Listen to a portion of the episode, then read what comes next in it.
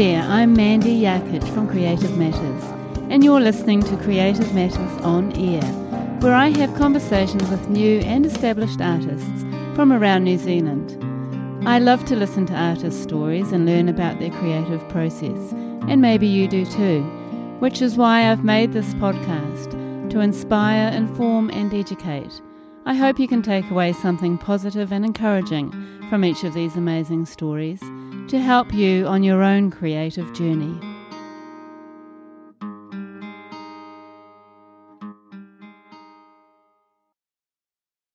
Welcome to Creative Matters episode 11. Thank you so much for joining me. Today I'm talking to Emma Springford Goff. She Emma grew up in West Auckland, New Zealand, and has lived in Huapai for the last 11 years with her husband, three kids, dog, cat, and a handful of fish. Making art, drawing specifically, has always been a great part of Emma's life. She loves drawing and finds it a raw and immediate form of expression. She uses drawing as a tool for documenting objects and interiors that surround her. Ink and brush is her favourite medium, but really anything will do in her eyes. Embroidery is another medium Emma embraces as a form of drawing. She finds working with fabric and stitched line such a raw and feminine way to explore an object or idea. Emma's also been working on ship portrait paintings for the last few years, exploring the nostalgic relationships New Zealanders have with sailing and shipping vessels. Emma is a very effervescent, hard case personality who loves a good laugh. I'm really looking forward to hearing some of her stories. A big warm welcome to Creative Matters, Emma. Thank you, Mandy. Thank you for having me. You're very welcome. How are you? Good. It's really nice to be out on this amazing night. It's so beautiful. It's incredibly still, isn't it? Very. Yeah, and this is the latest podcast I've done. It's about um, what is it, eight thirty. So we've got a wine and uh, we're ready to go. Ready to get wild. Well, okay. So uh, let's start from the beginning. Can you tell us about your childhood, where you grew up, um, something about your family, and if you were a creative child? Well, I've been thinking about this. I grew up in Swanson. I was born in Solomon Islands in Gizo, and my mum says we spent a lot of time when I was a baby jumping on on and off boats. And we moved here to New Zealand to Swanson when I was about six months old. And I guess at that time for schooling, there wasn't a lot of after school programs. There wasn't a lot of art programs, and there wasn't much focus on different subjects at school. But in saying that, I did like to make a good poster. And um, for a short time, I did get picked to be part of a drawing group. And we used to sit around for like one afternoon a week and go and draw different bits around the school. And that was really, really cool. And that was the first time I probably ever thought about the idea of art being a thing Mm. and being a thing which took you out of something and put you in a different place so that you could explore or investigate Mm. different objects, I Yeah. guess. And Yeah. so was that that was sort of encouragement coming from school, which is great. Did you um, have the same sort of encouragement from your mum and dad? Oh yeah, totally, totally. Um, I guess a lot of the thing is when, I, especially when I see with my own kids, card making. A lot of that is a really creative outlet for kids, and I did make a lot of cards. My mum had a box of them which she pulled out recently, and I signed them all from Sarah. Really? Yeah, that was my name. I renamed myself mm. when I was a child. Oh my god! It's So- not a not an alter ego. Just No, just just a renaming. So I had a set of books that actually had Sarah with brackets Emma on the front of them. Love it. and a big pile of cards that my mum kept, which as a mum, I now make a really big effort to throw things out Mm. every now and then. yeah, it's probably a good idea. But pretty cool that she kept all your stuff. It is cool. It is yeah. cool. It is so when you get given a box of stuff, you go, here you go. And you're like, oh, Gee, thanks. yep. Yeah. What do I do with this? And so, what sort of childhood did you have? Um, well, I'm a third, the middle child of three, and we spend quite a bit of time at the at the beach, camping, and just kind of running around the neighborhood. I guess, kind of getting into lots of different bits and pieces. I had a friend who taught me how to sew when I was about 10 on her sewing machine. Um, and that's probably about all that I could really connect with Mm.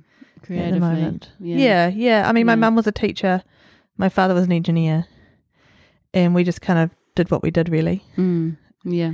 We had a bunch of stuff and always having bits of equipment or paper around and paints and things Mm. just to have a go with. And And did you get into art once you started high school? yeah, I think going to high school was really interesting because it was the first time, it was probably the second time when I went, oh, you can do art as a subject. And then it is still really different going to high school and dealing with art than what it was at primary school. Mm. Because at primary school, it's something you'll get told to make a product, and at high school, you get taught a process to get the product which they which they want. And so, learning about the different processes and how you can how you can progress with something, and you start with a base, and then working up to a final outcome of a painting or a photograph or a print as well. Mm. Um, and I did that all the way through. And I thought when I got to seventh form, I got to this option where I was like, I'm either going to go and be an artist or I'll go and do a, I'll go and do a science thing. But I ended up getting into art school. So I was like, great, that's it. So good. And you went to AUT, did a visual arts degree there. Yeah, it was a four year course. First year being um, an intermediate year, which was in Ponsonby. And that was really wild coming in from Henderson every day going into Ponsonby and kind of these really old, mouldy, falling down villas and creating amongst all these other people. And having that freedom as well to manage your time and to use different materials and sourcing things out Mm. and kind of be able to explore different ideas through the guidance and kind of looking at what the seniors were doing at the same time to kind of go, actually, as long as you can do it, you can do anything. Mm. Yeah. And how did you find that? Did you enjoy it? Yeah, I did enjoy it. It was um it was just an amazing amount of freedom and then every now and then having to be brought back to reality of having to get a finished set of work or having to do paperwork or write an essay was always really tricky for me to get my head around. Mm. And so the creative process was amazing. And you could get to sit there fumbling along in the creative process for such a long time before you have to go and zone in on something to click into it. I think I spent maybe a term painting na- painting my fingernails and painting other people's fingernails. And that's kind of what art school was a bit like that. Well, how old were you? 20? Early 20s? Oh, I was started when I was like 17. So Oh, wow. it was this whole growthing thing of just Mhm. actually having this amazing space that you could do anything with and people could come and go. And you had all your stuff there. Mm. So we weren't carrying all our gear around anywhere. Yeah. We had our little home to go to to sip away at drinks and nip off to the pub and to pop out and buy materials. And do a bit of art in between. Do a bit of art in between and to book in with amazing tutors. You kind of chose the ones that you liked, that you wanted to talk to. So you could have a great conversation and a good relationship Mm. to help you explore other ideas and move forward. And did you know what kind of thing you wanted to get into when you started? Or, you know, how long did that kind of start to come together for you? I started off thinking about printmaking because I love printmaking. But for me, the process in printmaking, I find I get stuck a little bit with that. Just the different steps with it. And at any step, it can change. So for me, I started, I went into painting because it was a lot more immediate and you could get something down on paper or onto board. And that could then be a finished thing rather than with print. The pro- the whole process can as a whole is a massive part of it. So you have to have the concept and the process a lot faster. Mm. Which appeals to some people, I guess. yeah, yeah. and not necessarily to others. No. I'm a procrastinator, last minute girl. So actually, being able to do something in the last minute up till three in the morning works really well for me. Yeah. Sounds good. Yeah. So, so what sort of stuff were you actually painting at that point? I mean, can you see what you're doing now was starting to take shape in those days? Or? Oh, nothing at all. Nothing at all. Um, I didn't actually paint for my final thing. I did a series of blowing up texts as big as I could get them because I was obsessed with photocopying. And um, it made a series of dioramas to go with them, to go with the text, and they were based on Mills and Boon books. So I took out the juiciest pages because I loved that whole genre and that whole thing of this is a whole thing that people love and they're seriously involved in it. And these authors make so much money and they put out so many books and everyone reads them, but you always pretend you don't. And you can always buy so many of them at op shops. So I had a bit of an amnesty where everyone would just bring me their books and I would rip out the pages that I wanted to, that I chose. And those were, and I'd alter them and then blow them up really, really big. And then the dioramas I made were in shoe boxes on the wall with lights shining down on them, and they were from the covers of books. So it's kind of setting the scene or setting a romantic scene that was in there that you could like peep in it, like you're peeping through, voyeuristically peeping through a window, which is kind of what a book is, really. Yeah. Cool. Yeah, and it wasn't until I went to teachers college and I started teaching that then I kind of went, ah, this is how you draw. This is how you look at something, and you break it down and you start with your shapes and you go from there. Because up until that place, because I've been able to explore so much different stuff, I kind of hadn't really got my technical, that technical basics done, Mm. which I was kind of blown away by when I went, ah, is this what you do? Yeah. So what what was it? Were you teaching art at secondary school after your after your course? Yeah, yeah, I did. I took a year off. I was trying to find a job doing something else, and then thought, well, teachers' college, you know, why not? And I was in Christchurch, so I did it down there, and we had again had a great time, met some amazing people, um, and learned how to draw. Mm. Well, So- draw an object Yeah. representation. So was that just like an, an art an art paper that you were doing at teachers college, or just Well- because it was only one year, wasn't it for you? Yeah, it was only one year because I already had a degree, and it was our whole class. All the lessons, most of the lessons I did were about art, relating to art teaching, and then a few of them I did were about behavioural. There was, I think, one class with behaviour stuff. There was a technology class. Yeah. So bulk, basically, the bulk of my class was about art and various aspects in it. We're looking at composition and lesson plans and planning units Mm. and writing things and breaking down those really basic steps Mm. and trying to teach class classrooms of kids how to make fish out of bamboo. It's interesting, isn't it, that you um, that you feel like it was at training co- at teachers college that you really got that um, instruction for, for drawing, or really sort of clicked with the process of drawing, ra- and, and not at your not when you were doing your degree. I think part of that was because for myself, I can take a while to kind of sit down and put my head to something. And so for me, if it didn't come easily, I'd do. I'm really happy to do a quick sketch, but for if it didn't, if I had to sit down there and think about it, especially in a room full of other people, I would just kind of instead of doing a picture, doing drawing whatever was there, focus on other things around it, like the patterns or something like that. And so I kind of opted opted out by myself. And then when I had to teach it, there's no opting out when you got 30 kids sitting there Mm. going, How do I do this? So it was really interesting. But I don't think, I think also with my degree, because it was visual arts and it didn't come from a structured back, um, kind of, I guess, AUT, it was ASA. They didn't have the same sort of canonness ingrained as what Elam and Ilam had. So we didn't have that same basis. It was a lot more loose and free in that sense. Mm. We didn't have to Yeah. knuckle down and learn how to paint things or learn how to draw things. We Mm. kind of went moved in and out freely, which, was is- great. was great. Yeah. Yeah. It sounds like it would have suited you Oh, it was perfect. more probably than something too structured. I'd imagine. Yeah, it was perfect. It was perfect. Yeah. And so, uh, how did you find the teaching? Teaching art was that was that sort of inspiring for you in your own creative practice, or Um, I don't think I was painting much at that point. I think I'd done a couple of things. I was more there was a group called Jersey and they were doing a one year event at Westmead Beach between the tides and it was a pop up exhibition for just a day in between high tide and high tide. And so I did that then and I ended up sewing stitching balloons, stitching balloon covers to attach to bamboo so then they could bobble around in the wind. Like big like big really obscure bobbly balls on poles. cool. So it kind of, when I was teaching, I wasn't making a lot of artwork except for things that I could make as one off, like that for Between the Tides. Mm.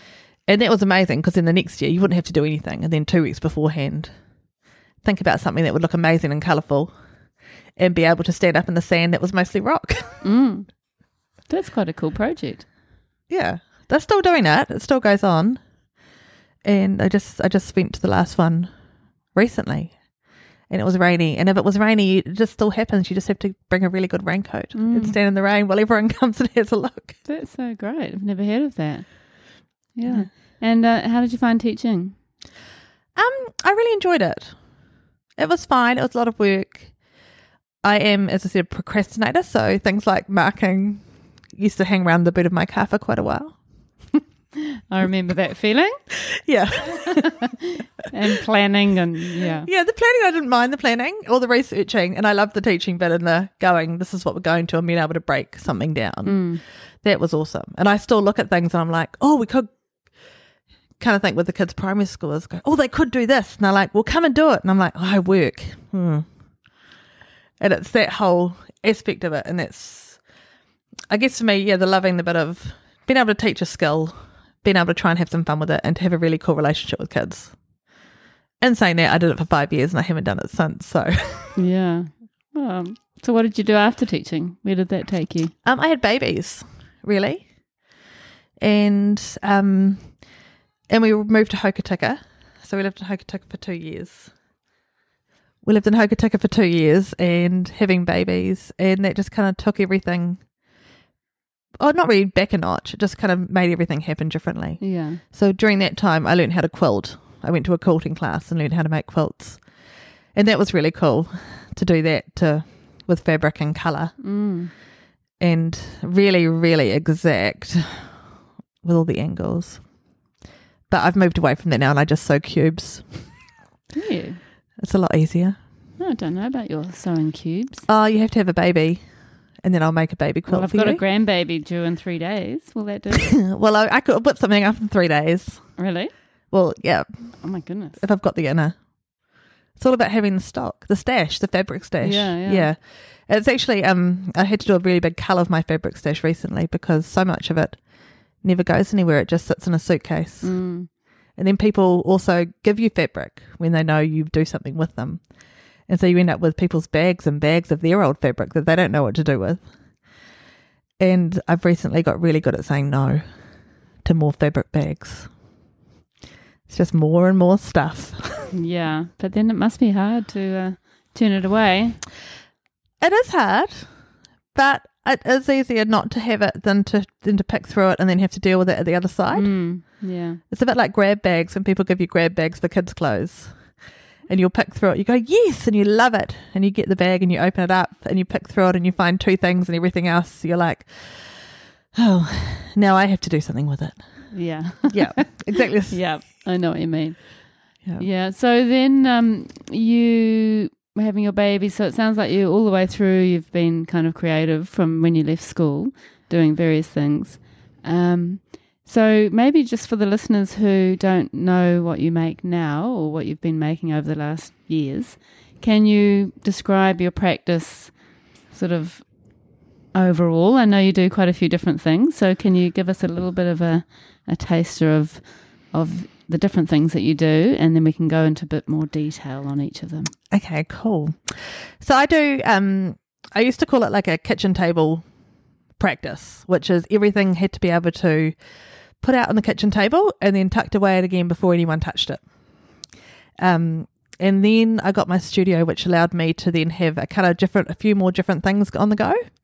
So at the moment, I've got my embroidery, which every now and then I'll stitch up a record, and I do hand stitching and sewing machine stitching to make them. Um, and then I also then I do hand embroidery for picking an artist and doing the kind of the graphics on the in the whole of the record. Um, those are great because when you need to go somewhere and sit somewhere for quite a while, you can just I can just sit there and tuck away at stitching mindless circles. The And- other thing, and why why records? um, my husband loves records. He spends a lot of money on records. It's his hobby. It's probably it's a really good hobby, and he really loves it. He'll go to the record shop and buy all these things. So it's a really big thing that's in our house. Um, having a couple of turntables and a massive pile of records, Mm. and it takes up a bit of room, and so it's kind of something which is always there. Mm. And I started with it with the first one is we didn't have much money as I was make we were making things, so I got my son to make he made him a record player out of cardboard boxes and painted it all up and made some speakers out of boxes. And then I was like, well, I should make a record. So that was when I made my first record about five years ago Cool. maybe even longer. And then, um, yeah, every now and then I just keep popping them out because they are still something which I haven't finished with. Mm. And that's when that big fabric stash comes in handy of trying to get fabrics that worked well together.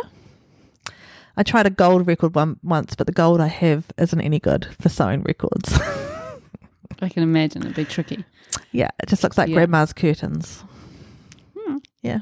And um, are you actually reproducing records, you know, favorite records or favorite artists, or are you kind of just making up stuff? Um, a bit of both. The ones I did, I did two records that I framed together for a show about three years ago, and those ones, it was a show about evolving Aotearoa. And I was like, well, records are kind of always evolving. And so the first sitting side by side, um, one of them I called is after Darcy Clay, Jesus I Was Evil. And then the second record, I think, I can't remember what's in the second one. I think it's a Dave Dobbyn Mm. song on the second one for those two that sit by side side by side. The record I've just done for the um art on record exhibition in the Pod Gallery, I kind of made up a band because I wanted to do a female artist, but I couldn't really devote myself to just one of them. So I called it Greatest Lady Hits. And I thought for me that kind of encompasses a whole lot of women Mm. in there, spanning lots of generations.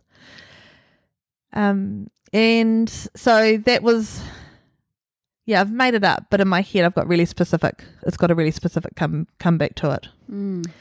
And I started off doing the A side, and that wasn't really working for me with the colours that I was choosing with my embroidery. And again, I ran out of time to unpick everything, and so we're on the B side, which I thought was also quite a nice place to be Yeah, absolutely. with on the B side. mm-hmm. Uh, some of the other ones I've just been doing are just nothing. They're just like my little mindless records, which probably won't be named at all. They're just kind of a meditative colouring in, but with a needle and thread. Mm. So the, the embroidery, I mean, that's obviously one part of your practice. Do you have other things that you embroider apart from the records, or is that pretty much it at the moment? That's pretty much it. I was thinking about doing some of my boats an embroidery. I did do the Black Magic from the America's Cup a few years ago. I did embroider that. What I've found though with that is I find with boats, with my ships at the moment, I'm more interested in painting them. Mm. I have also in the past done a series of tools which I've embroidered on pillowcases. Mm. And I was reminded of that because I pulled one out of the cupboard and I was like, oh, I'll sleep with that. and it's a big wrench.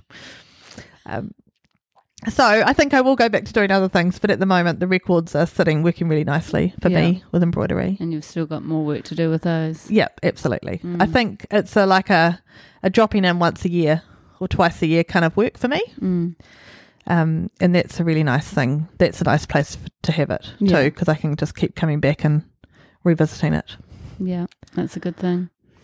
So, um, apart from the embroidery, what else do you have as your part of your practice? Um, the other thing I've got is I do a lot of drawings with ink and brush of the interior of my house and my objects around, especially in lockdown. That kind of became a really nice thing to do was just sit there and paint my favourite things or Mm. things that I found I could paint easily. I do have that aspect of when I'm making a work is I have to be able to do it. I don't want to overachieve myself, overpitch. I don't paint people. I don't do that. That sounds for me is a bit more abstract. But I can definitely sit down and paint my favourite cup and do a brush out of, of our stereo player. I think the innate objects are really interesting, especially when they're translated into drawings. Mm. Yeah. I did used to in the past paint a lot of washing lines. Just that everyday monotony, just be able to capture that and really look at it and kind of give it its I guess put it into the hierarchy that it can be and maybe I get, and maybe as well taking it away from the feminine in-house stuff to elevating it to something worthwhile having. Mm. I did really love. Um, a few years ago, I made a little TV screen out of paper with tubes down it, so you could turn it and make a picture. So you'd have a really, really long picture.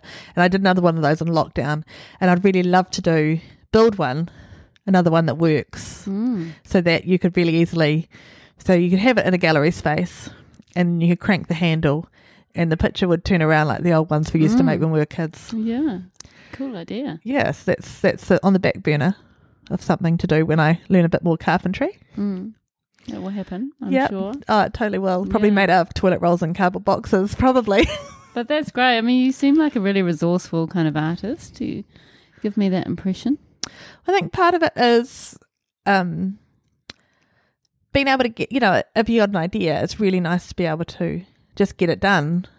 And there's some a beauty I find in doing things a little bit shabbily, like with tape in a box.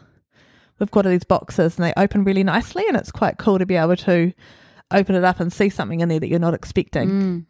And for me as well, I love making artwork out of things which aren't traditionally elevated as art pieces. So instead of having a picture in a frame, having a diorama in a little tea box is something which I find really funny and I think works really well. And I find it, I think a lot of the work I make, I try and have a humorous side to it as well. But also the aesthetic is just great Mm. when you can pick it when you can look at something and it's made with a with a cereal box. You're like anyone can do that. It doesn't have to be complicated or a big structure. It doesn't have to be. Mm. It can just be cutting things out and st- Mm. and using a good bit of PVA.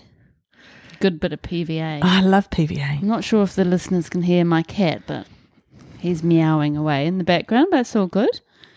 So, um, where do you?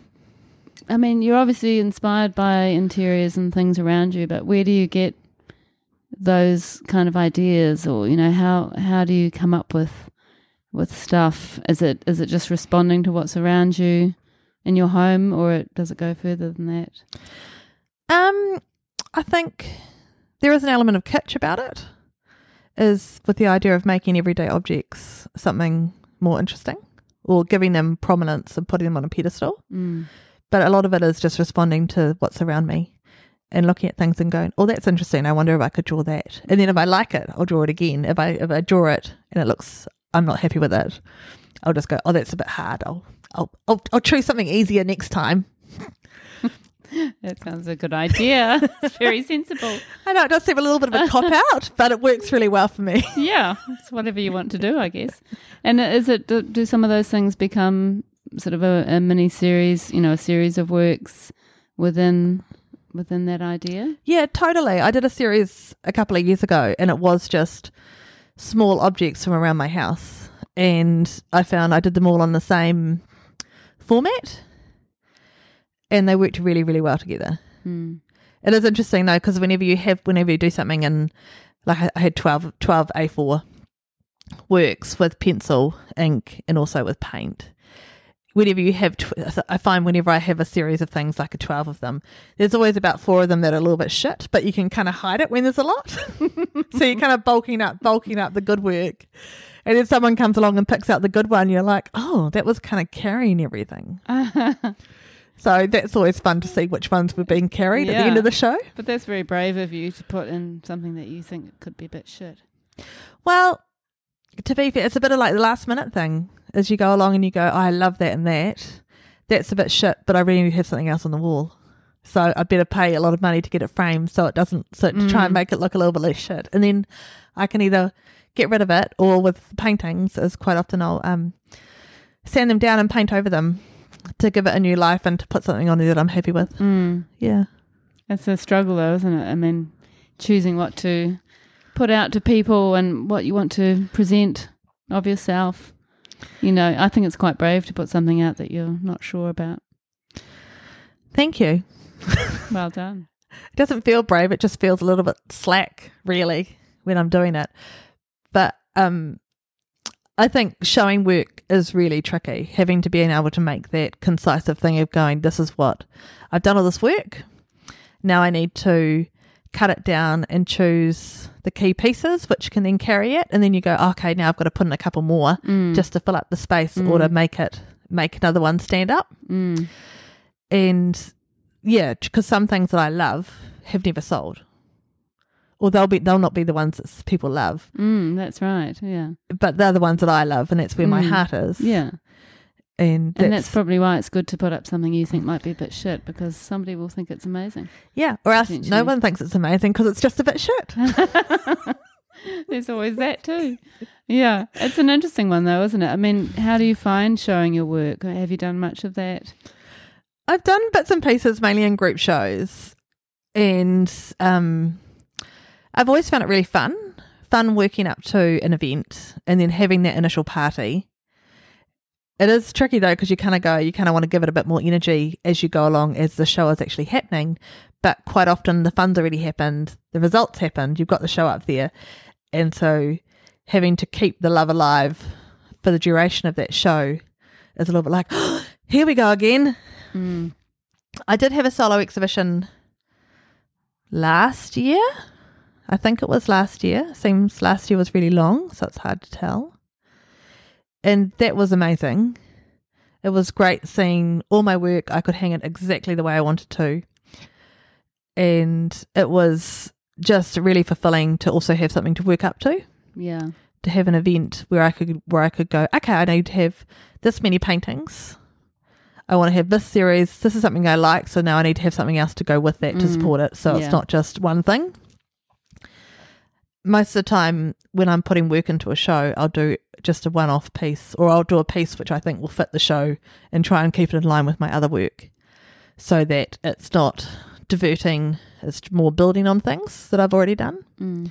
I've got at the moment with um I have earlier on the year there was a show and I painted a cargo ship for that. So it kind of fitted in with the environmental stuff that, that the show was about, trying to talk about New Zealand summers, but it also still kind of kept true to what I was also doing with my other work that wasn't a part of that. Mm.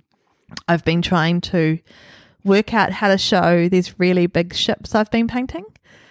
And they're on paper, which also makes them a little bit trickier, but they're about two meters long Wow. and about a meter high. And so I'm loving them and I love doing them. Mm. And now I'm kind of like, oh, what happens to them next? How do I get them out of my studio? But that would be an amazing show to have Oh, yeah. many large works. I'm working on a navy fleet. I've done a couple of other ships. I've done the Rangitata, which is the ship that my dad came to New Zealand on. And I've painted that ship quite a few times, so I know it quite well. I've got a really good relationship with it. And then I've also got the Love Boat, which I spent a lot of time watching when I was a teenager on TV. And that, and then I've got this the, these navy frigates, which are just amazing. So just going back a little bit, Emma, can you tell us about that that series? So they're they're paintings of boats. They're paintings of ships. Of ships. Yep. I re- um I recently heard about the terminology of the ship portrait, and I was like, that just sounds magical. Mm. A ship portrait, a portrait, a ship is sitting there for us to paint it, and I love that actually the whole genre because I love that genre. I love walking in somewhere and you see so many people have got their houses with these amazing historical ship paintings. And it starts off with the Art, Auckland Art Gallery where you go along and you can see all the the the settlers coming in and the way they painted the waka as Mm. well with those and that whole genre. And so I'm trying to kind of fit in with that and nudge it away. And yeah, I'm really enjoying it. But there are a lot of ships to paint. I Mm. started off with sailing ships. I paint them in profile because that's quite nice and a little bit easier than doing a th- than getting in trying to get in your angles right. the perspective. The perspective, Yeah. that's it. and do you take those from photographs? Um, my dad gave me the first ones, which are from the Rangitata, which is the ship he came over on when he was five. So that was photographs.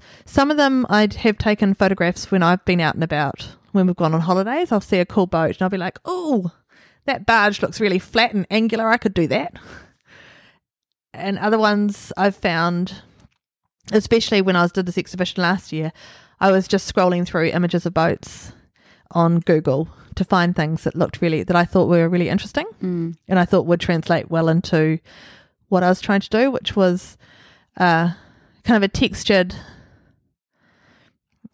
greeny turquoisey background with this boat port- ship portrait floating on top of it, not being at all tied down by a horizon line, and they did so. Yeah, sailing boats look great with that Mm. as well. And this, I have been trying to now being more interested into bringing in a horizon line with the ships, which doesn't sound that big, but when I look at them, it is really cool. Mm. That would be great. Yeah, and I, it. yeah, but I do quite like the way you have just kind of like a block of color around your boats, your ships, as well. I, I like that sort of simplicity. I mean, it has got a kind of naivety about it, in a way. Is that how you Mm. see your work? yeah, totally. Totally. I love the naivety. It kind of breaks everything down to really simply to just line and colour. And keeping a really limited palette with the colour, most of the colour coming from the background, Mm. and just using ink and a bit of white paint. And I started bringing in a bit of red, which is because I've noticed through looking at lots of images that a lot of the historical ships all have red on them. And part of that is the red flag, which was from New Zealand ships that were registered in London. And if they were registered in London, they had a red flag on them. And so I've been picking up little bits of information and cool bits like that to kind of make them pop a bit more. Mm. And from that, also, I started looking at flags and looking at the flag alphabet. And that's also another little side thing is kind of celebration, the celebrations and the, also the communication aspect of the f- shipping flags for me Mm. is yeah, but it works. The color works really well with the color palette that I've got. Mm. So you're actually trying to get it exactly. You- You're not. You're not trying to recreate the colors necessarily. No, I'm just trying to pick up bits and pieces which then will reference Mm. reference what was going on. Um, I think that if I was doing it exact, I have done some boats really very similarly, very similarly line drawing, and I don't find them as interesting. So just kind of taking away from the exactness. Mm. So you feel you you enjoy doing a bit of research and finding actual boats, but then taking them to where you want to take them. Yeah, absolutely. And recently, the boats that I've been painting have been more actual boats that people have said, "Oh, my dad, my Mm. dad. This was my granddad's ship. He he went to Tahiti and he was a postmaster. And oh, my my family owned the sh- rented the boats that shipped cargo up and down the Kaipara Harbour from Dargaville. And so I hear these stories, and then I try and find those boats. Mm. So And do you actually have sort of purposeful discussions with people to try and No, get this information, or does it just come to you? No, you just stand there and everyone comes and tells you how they live on a boat. Or they sailed around New Zealand when they were six and you stand there and they say, Oh, blah blah blah blah blah. Ship, blah blah blah, uncle, oh. So that's when you have your work in a gallery and, and you're you're there and people are responding to what they can see and then tell their own stories, is it? Yeah, totally. And I think we've been I, my my art studio's in Helensville and every year we have Arts in the Village over, over Labour weekend. So we get a lot of people come through there. And so recently having something I found with the ships is a lot of people come through and they see them and they then tell me their stories. Mm. and I can quickly write write boats' names down and then Mm. go and find them. I've also done a couple of commissions in a similar way, like from that from people going, "Oh, blah blah do you do this?" And I'm like, "Well, yes, I can do that." Mm. And then you, um, you know, people are happy for you to take it where you want to take it. Yeah, You- I mean, do you ever find that somebody's wanting you to recreate the exact boat, or they like your style, obviously, so they're happy for you to go with it? yeah. I had this great this um this great person who is who I've been have these amazing conversations with, and he wanted me to paint the rangitata again for him because his auntie came over on it, and so I did that. And he was like, "Oh, actually, I liked it better with the hull." And at first, I was like, "Hang on a minute," and then I went, "Actually, this is cool." So it's really. I found that really interesting, is then go having to go along and work it out for my in my head to get my head around the fact that what I had wasn't quite right Mm. and then being able to do it again and that being like really good And the second one I did was amazing. Really? Yeah. So you enjoyed that process. You didn't find it frustrating. Oh, awkward. yeah. Awkward. But actually once once I worked through the awkwardness, it was great. Mm. Yeah. Well, that's a good way to look at it. Sometimes commissions can be Oh, they're frightening. frightening. Really frightening. Like how do you start when someone's got a when someone's gives you something precious and they really want this to be made into something amazing. Mm. Especially when it's deeply personal Yeah. and telling stories for them. Yeah. Which is what commissions are, aren't they? There's someone's going, I think this will work. And you're like, fuck, I hope it works. yeah, it's so good though. I mean, so it sounds like you you're interested in lots of different things and in the process, especially around the ship paintings. You know, the stories that people have to tell, and the actual vessel and how it looks, um, and then kind of playing with it in your own way, doing the research, that kind of thing. So, where do you think? I mean, apart from your dad coming out from England on a boat, where has that fascination come from? I'm not sure. Well, my mum, that's what my mum said, is that uh, she thinks part of it is the is when I was a baby jumping on and off little boats going around the Solomon Islands. Um, I think a lot of it is doing countless road trips around the country and seeing that beautiful landscape. And every now and then you'll see a boat just sitting there. And we used to spend a lot of time driving over the north, um, the Greenhithe Bridge when we were teenagers. And there was always this like beaten up bra- barge with ripped up tarpaulins covering it. And that was a really big landmark, especially for we never really spent much time on the North Shore. So for us coming from West Auckland to there, that was my landmark. Mm. And I'd photographed that ship. And I still look at it now and I'm like, where did it go? Who took it? It sounds like you need to write a book. where would you start? Could I do it in like three hours, like at the last minute? No, no. no, Emma. I did just think if I was driving over here, it would be really cool because the next art, art in the Ville will come up in Labour weekend. It'd be really cool to get with the other women in my studio and to put together a little zine of our work. Nothing professional, just like this is our stuff. Here's a crossword at the back to do. And so I thought, oh, I better tell Hannah that she'll Mm. she'll love it. So I thought, yeah, that's that might be the starting point of my book. A really, really averagely put together magazine. Love it. Yeah. It's a great idea. So I know that you um, you have a collective in Helensville and you work with other people in a studio. So how does that work? Do you go up there every day or um, you know parts of the week? And how do you find working with other other artists? Well, um, it's actually pretty funny because we called ourselves the Railway Collective, and then for about a year there was just two of us. And someone came up and she was like, "How many's in your collective? We've got like 16. And we said, "Oh, we've got two. so for a little while it was a bit of a joke, but it just is a really good name for the studio, which is right next to the railway station. Is it what sort of building is it? Um, it's a, it's a, it's not the refreshment room. It's the admin room because there is an old safe in the corner tucked in that we can't open, but it's got amazing high ceilings. It leaks in winter. It's got bad lighting and it's really really cold. But I've got two other women in there at the moment with me, Hannah Arnold and then Shona Cameron, and we kind of hook up every now and then. I go there on Mondays because that's my day I don't work unless of course I'm running around doing appointments or having to go to the bank or take someone to the dentist. I've done that a lot lately. Hmm. So I go there Mondays and I try and stay there as long as I can. In winter it's a bit harder. I can probably do about two hours, three hours max, just with how cold it is.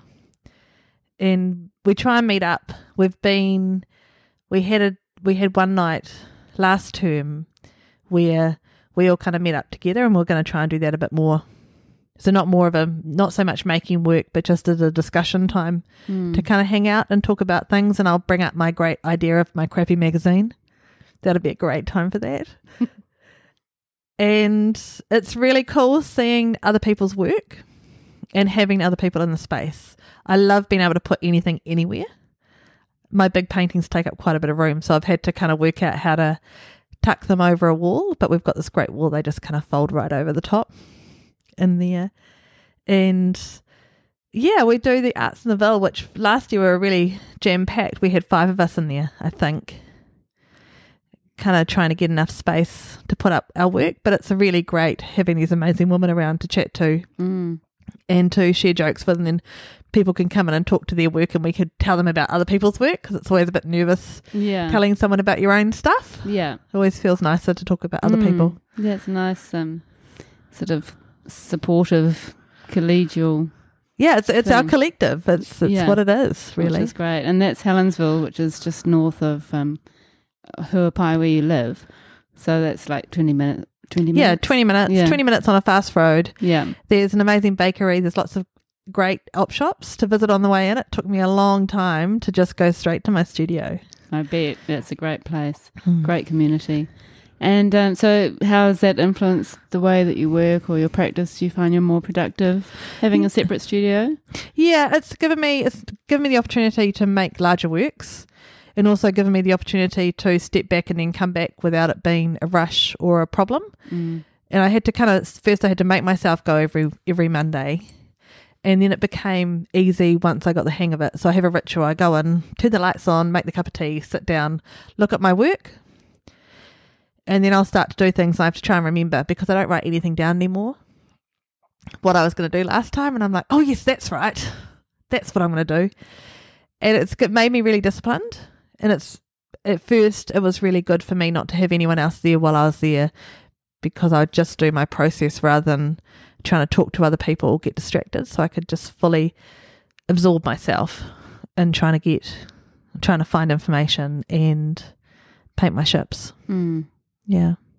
And um, what do you love about your creative process? I mean, how does it work exactly? I love that I could do it anywhere.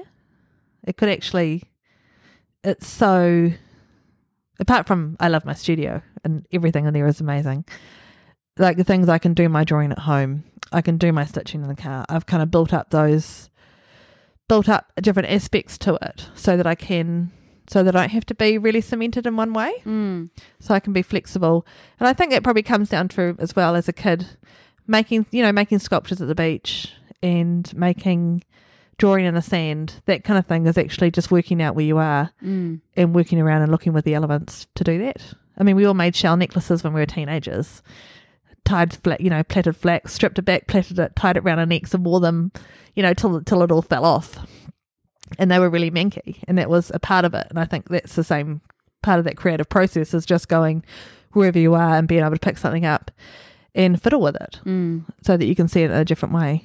And it's often like that when, you know, as a mum, a busy mum, you're kind of just grabbing the moments you can between, you know, looking after your kids and Yeah. sorting out the family and, and then also working for you as well. Yeah, absolutely. And I think that's a really big thing is it has to be able to work in with the kids.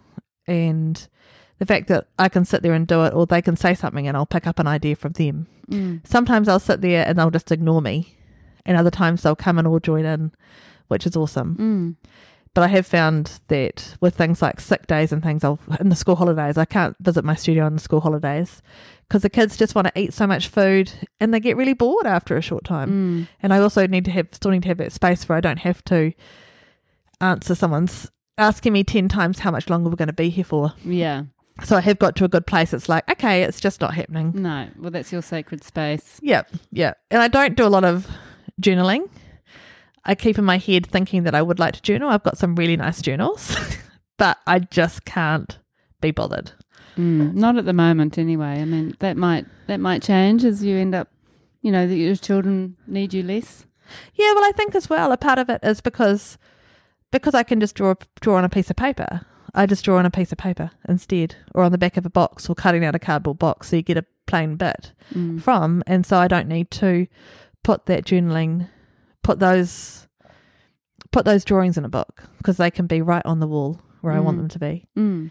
And I think as well with what's the research that I've been doing is I end up just carrying around pieces of paper in my car and in my studio. And if I had a journal, then it's just full of pieces of paper that I still have to carry around with the journal. Mm.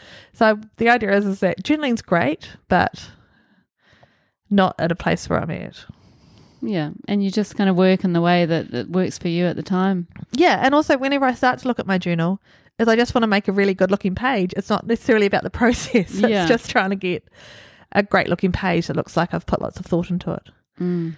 Rather than just trying to write a really practical list. The same list I write every single time when I open my journal, which is, you Mm. know, buy screws, buy some more varnish. Don't forget this, draw a boat. and I can Draw- just Draw a cool boat. draw a cool, wash off the other boat and draw a better one. I like it. But you know, journaling is obviously not part of your process at the moment, but you obviously kind of like the idea, so maybe Yeah. it will come. Love the idea. I love a really good notebook. Um, I think that I like a notebook not specifically for journeying, but just for everyday things. Mm. So having the list, which I love a good list, especially when you can cross it off in different ways, and then being able to have that alongside drawings and handing it to someone when they're bored in the car. And writing that stuff down and having just an everyday thing rather than a specific a specific journaling for my artwork. Mm. So the other journaling, the life stuff is great. The Yeah. artwork one, I'm just not interested in at the moment. No, but that may Yeah. come. And uh, you know, as your children get older, how old are they at the moment? Gala's eight, Beatrice is 11, and Oscar's 13. Wow. Yeah. So as they get older and, and less dependent, can how can you see your practice changing or evolving? I'm not sure, actually. I think it kind of just keeps flowing. I haven't got a long term goal with it. I think there's some things that I'd like to be able to do with my work, but it's not time restricted or place restricted. It's more that I just like it's things like I'd really love to do some jig- jigsaw out and do some silhouette cutouts, but at the moment I just can't be bothered. Mm. So there's that kind of no, I can't be bothered. It's just that for me, the effort bringing things back and forth and then trying to do that and maybe it not working out is more restricting than the fact I've got kids because Mm. they've just always kind of flopped in with everything as it goes and they kind of hang out and they come to openings and they eat a lot of chips, which is great because that's really good for them. to, to go to places, eat chips and drink all the juice and yeah, but also to Yeah. be exposed to all of that great art and, and to see their mum making, you know, through their lives is awesome. yeah, it's pretty fun. Yeah, it's, It's, good pretty for them, fun. And they'll probably they'll probably do the, do the same. Yeah, I keep trying to take them to the I take them to the art gallery and it's a really quick visit. It's nothing like looking at a lot of in depth things. It's just like, let's do this floor, then we'll do that floor, then we'll do that floor. It's the way to do it, I think. Yeah. Yeah, oh, that's very cool. They're lucky to have you. Oh, thank you. And um, in the future, I mean, where where do you see yourself going? Have you got any idea? I mean, I know you want to stick with the boats for a while, the ships. Um, I would love to get up, I guess, get up the courage to find an exhibition, to have an exhibition for my large ships. I'm a little bit hesitant, partly because they are on paper, and that art, the art preservity, and just the fact it's on a really heavy paper. I kind of love working on it, but then I'm a little bit scared of how do you take that into another space? How do you put a price on that? Mm. How do you hang it when Could you get do, somewhere Would you else? think about doing a print, prints? Um, I would. These are really big though. You wouldn't be able to. Mm. You probably could somewhere. Yeah. Okay. Mm. Every now and then I think about a T-shirt for my dad with a print of a boat on, Mm. but That'd it only cool. comes around once a year on his birthday that I think about it, and I have, still haven't done it. T-shirts would be good. Maybe next year he'll be lucky. Yeah. Mm. Very good. And um, I know that you don't have a website, Emma. So, um, how do you find sort of the commercialism of, of art making, and you know, in respect to what you create? Do you um, do you feel a need to be selling, or are you not really interested in that side of things at the moment? Are you making for yourself and doing the odd show, or where where do you sit with your commercialism and your art? Um, I kind of sit on the scared side of it. Is going. It's really scary to self promote, and I don't know how to self promote, or having a website would be fun, but then having to update it, I don't know how to make a website. Whether the idea as well, I guess for me in my head, I think you must have enough work to put on a website. And self promotion for me is I have a little Instagram page, which I put things out from there, which isn't very much self promotion because I gave up Facebook, which seemed to have a slightly bigger reach. Been in the Helensville Art Trails cool. They've got a lot more promotion wise at the moment. the last couple of years for that. I think it's something which I avoid.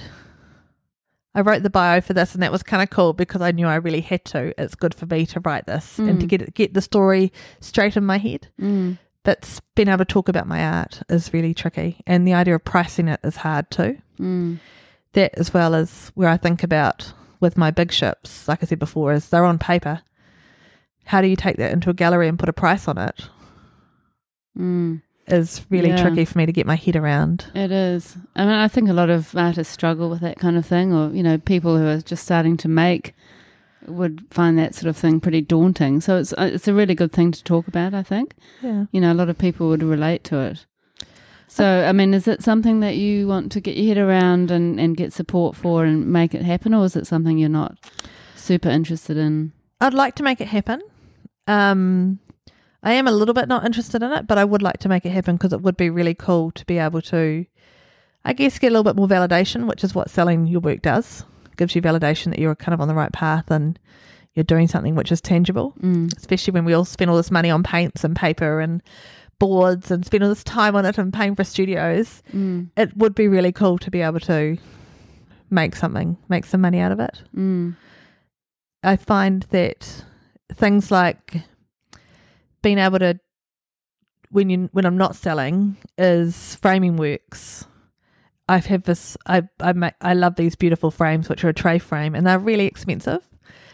And that would be awesome to be able to be able to still frame them and have them present them the way that I'd like to Yeah. and not feel that I'm just kind of putting money into a barrel that's then going to go this beautiful picture on my mantelpiece. Mm, yeah, that's such a tricky one. I mean, it's nice, you know, when you have your works in galleries, people respond really positively to them, and you know, probably it, it would be a gift to kind of put more stuff out there for people to enjoy and potentially buy. Mm. You know, it's just getting your head around that idea that uh, people will want it, which they will. And I think as well, getting my head around the fact that, you know, I'm a 43 year old woman who lives in Huapai. How do you, how does that translate into an art scene that's not a community based or as an extension, it's an extended community base? But it shouldn't be about who you are, where you live, or No, How old you no, are. no, totally. Of course it shouldn't be, but that's in my head is going, well, what is this? Is this like a little, is it also, is it seen as like a little housewife hobby? mm, yeah. And how do we take it out of that realm? Mm. and get your head or get get my head in the game to talk about it in a way that sounds intelligent. Mm. And that is, you know, it's such an interesting discussion, isn't it? I mean, we could talk for hours about that. And I think there's so many people, especially at the beginning of their creative journey, who are struggling with that. I, I just believe it's just a matter of you pushing to to create, make work, get it out there. Because as you say, it, the validation from other people is the thing that sort of gives you that encouragement and that sort of push to Mm. keep producing sometimes. I mean, some people don't need that. Yeah, and saying that, like when when a work doesn't sell or when I haven't sold a work, I actually am really happy to have it back. Yeah. And I have got the point as well that if I put something in, in an exhibition, I'm actually really happy to have it sitting around for another couple of years, so then I can add to it. Mm. Like I said with these two records that I had framed together, is now they're all kind of together, and I can just build on that collection, Yeah. which will then one day become something more than just a one object. That's right. And so the fact that I can make work that I love is counterbalances the commercial side of it Yeah. for me when it's also an outlet and it's a freedom and it's a But you say you're you're kind of scared of, of putting yourself out there in, in the website kind of world, but then you do show your work at, at local galleries and you know, so for some for some that would be terrifying doing that. yeah. so you've kind of got over that hurdle. well, that for me is comfortable. Yeah. It's kind of working out the next step is the bit that's uncomfortable. Yeah. and going from a community from the local community gallery, which is amazing. Going from the local community gallery into something outside is what's uncomfortable for me. Mm. Whereas putting the work in there, oh yeah, I can quickly whip that up. Mm. get that framed, get it in the last minute, and it's great. Yeah, yeah. Oh, I mean, I think it's great to talk about it because I, I really believe there's a lot of people who are making, you know, especially at the beginning of their journey, who feel the same. So you know, it's it's nice. I'm sure it's reassuring to some people to hear your story because, um, you know, they're not the only ones feeling like that. Yeah, we're all in the same boat. Yeah. And it's good to acknowledge your vulnerabilities. Yeah.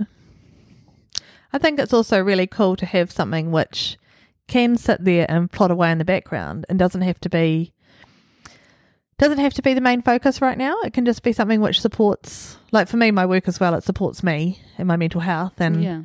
and my creativity and my family and it gives us my family a whole nother expressive outlet when they can come down and hang out at my studio and be crazy railway children and my husband can come to exhibition openings and he can play his turntables at the show opening and then that can quietly plot away Mm. it doesn't have to explode That's right. it can just be something which sits there Mm. and just supports other aspects yeah. and I guess that's what invol- as well for me having a practice which involves lots of different bits, pockets, kind of does that in the same way. mm. Yeah. It all totally. supports a core rather than Yeah. having to stand by itself. And it's just being true to yourself and what's what's meaningful to you, Mm. making and what you do with the making, it's up to you. That's right. And I go through different headspaces. Right now, I'm a really good headspace about it. Other times, I'm like, oh, what am I doing? I've just paid another month of studio rent and I've just paid this much in framing and I haven't got anything out of it. But right now, I'm like in a really good place Mm. going, this is cool. It's a part of me. It's a part of my life. And Yeah. that's, that's awesome. And that's great. Yeah. It's a Mm. gift. Oh, that's really interesting, Emma. Thank you for sharing that. Um, just finishing up, so I have a couple of questions for you. Mm-hmm. Firstly, um, what do you do for your time out, or do you ever have any? I have actually started been doing the word finds in the back of the newspaper. Ooh. We've been getting it every day for a little while, which I think about cancelling all the time because the sports reporting is really sexist. They never mention anything about women's sports at all. Mhm. So I go through these moments of going, I have to cancel this. This is ridiculous. To oh, but I really like the word that um that that the word thing in the back. And the number cruncher, I really like those. Love it. So I started doing that. And I also was eating, drinking coffee outside away from my family is a really nice way to do that. Get a bit of space too. Yeah. Um, I have a beautiful garden, which I'm always weeding. I'll go down and get a bit of lettuce out of it and weed it in the morning before I go anywhere to get a, just to kind of nip in there and get a bit more, I guess, energy and a different kind of vibe as well, especially Mm. with the morning rush. Yeah. Get It's- into nature. Yeah, and having friends and laughing. Work's great too. What do you actually do for work? Oh, I work in the brewery. I do. I work in the warehouse. I do inventory and logistics. Oh, Yeah, move a bit of beer. interesting. And in Yeah. Helensville. or- No, in No. K- Riverhead. There you go. There you go. Hallertau Brewery. Very cool. Didn't know that. Um, so you have already given us lots of advice, I think, and you know, food for thought. But um, what advice would you give someone starting out on their creative journey? Um, I would say to them, don't listen to that voice which tells you you have to be creative. I would say that creativity is a feeling inside you, it's not a label. And there are lots of different ways to be creative, and we get so bogged down with the idea that being creative is about being able to hold a pencil and draw in a representational way. And so I think that breaking out of that and just doing what makes your heart sing and getting a bit uncomfortable and being around people, going somewhere like to a class, if that works for you, where you can just be there and be in the same zone as everyone else and you're all learning at the same time.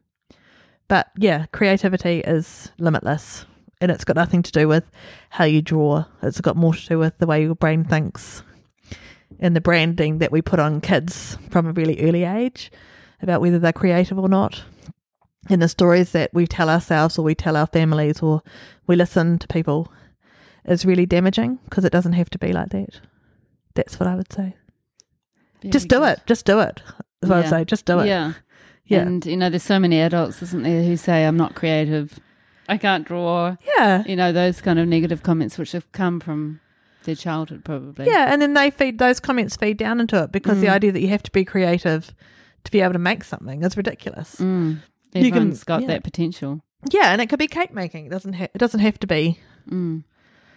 necessarily putting pen on a paper. Yeah. It can be there's so many different ways to be creative and it totally comes from whatever's in your head and your heart and being able to kind of ignore the idea of creativity and just get on with it. Mm. Great advice. Well, Emma, I need to wrap up, but thank you so much for coming out in the middle of the night to Muriwai from Huapai. And, uh, you know, I've met you at Kumeu Arts a while ago and, and uh, was just instantly drawn to your beautiful personality and your twinkle in your eye. And I love the way you're always the one shouting out when there's uh, something happening. I also clap really loudly when I get bored. I'm that person. Too, Okay, In case you didn't know. realize that one. And uh, yeah, it's been lovely chatting, and, and I think you know a lot of the things you have to say will be really enlightening for people and encouraging. So thank you so much. Thank you for having me. This has been really cool. I was really excited and really nervous. And it's just been cool. It's been great to talk because we all just want to talk. Yeah, and it's nice to record your your thinking and your story. Yeah, my kids are really excited to hear about it. I'm sure they'll be Yeah. very proud. So uh, thanks, Emma. Thank you, Mandy.